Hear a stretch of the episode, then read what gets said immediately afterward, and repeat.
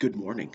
I uh, hope you are having a good day. It's beautiful outside on this Wednesday morning. I can look out my window and see um, all the life out there and be very thankful. So, I've been, we, we started yesterday and we worked through a little bit of Colossians um, chapter 2.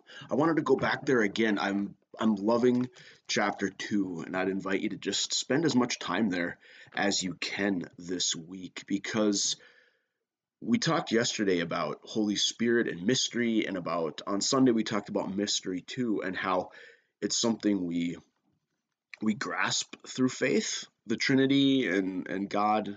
Um, we grasp it through faith. We experience it more than understand it. And I wanted to read, continue on in Colossians two, and show you what Paul is offering you as a alternative way of living because he says that through Christ we've already been um, fully created anew in the world, and therefore we are invited, uh, have the power to. I mean, you think about it however you want, you can find your words to actually live a different way apart from what the world would have us do. And so I want to just raise up the argument there and invite you into what Paul's the the way of living that we're being invited into as people in Christ. So just listen. I'm at chapter two, um, and I'm just going to go at chapter two, verse two, and read yesterday's and a little bit more. I want the people's hearts to be encouraged and united in love, so that they may have all the riches of assured understanding, and have the knowledge of God's mystery.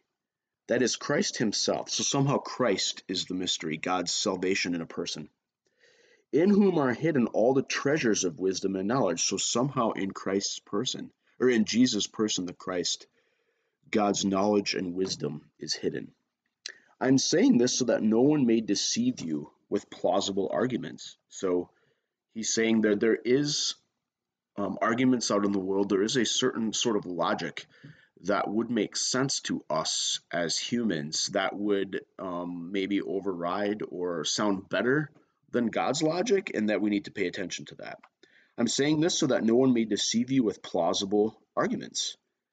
For though I'm absent in body, yet I'm with you in spirit, and I rejoice to see your morale and the firmness of your faith in Christ. So somehow faith is set over and against the plausible arguments.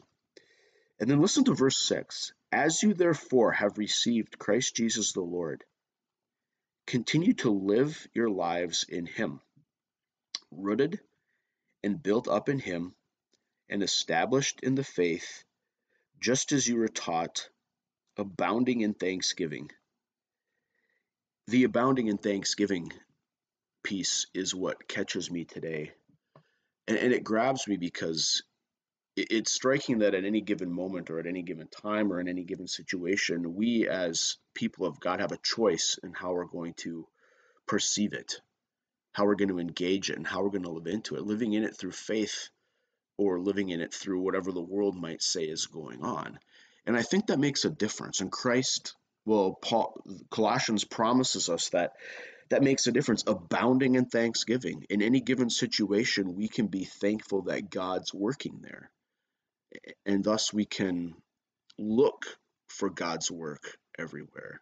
And I'm saying God as the all encompassing word that grabs a hold of the relational Trinitarian God, Father, Son, Holy Spirit, that God is relationship. God is relationship with every given moment of your lives. And so we're being invited to grab a hold of faith and say, even though we can't understand what's what it might look like, even though we can't understand maybe what is happening in this given moment, God's there drawing forth something to be thankful for. And frankly, that doesn't sound um, logical.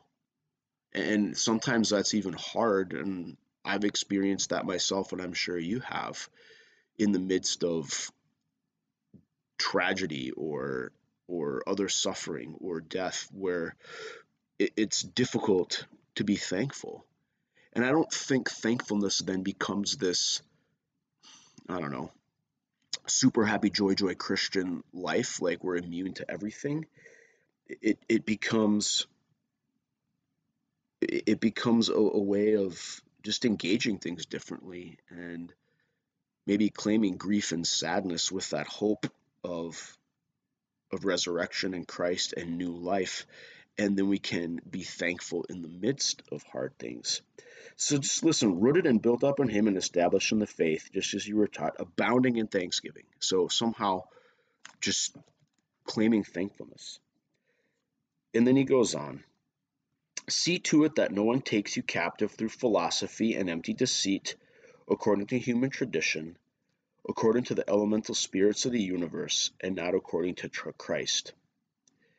It's going to be tempting to gra- take that sentence and do something with it like, oh, apply it to maybe politics of the world or somehow how the world's working and that's fine, but be careful about applying it to just the law and say, well, I believe this or that. And anyway, see to it that no one takes you captive through philosophy and empty deceit, according to human tradition, according to the elemental spirits of the universe, and not according to Christ. What he's talking about is Christ rules the world.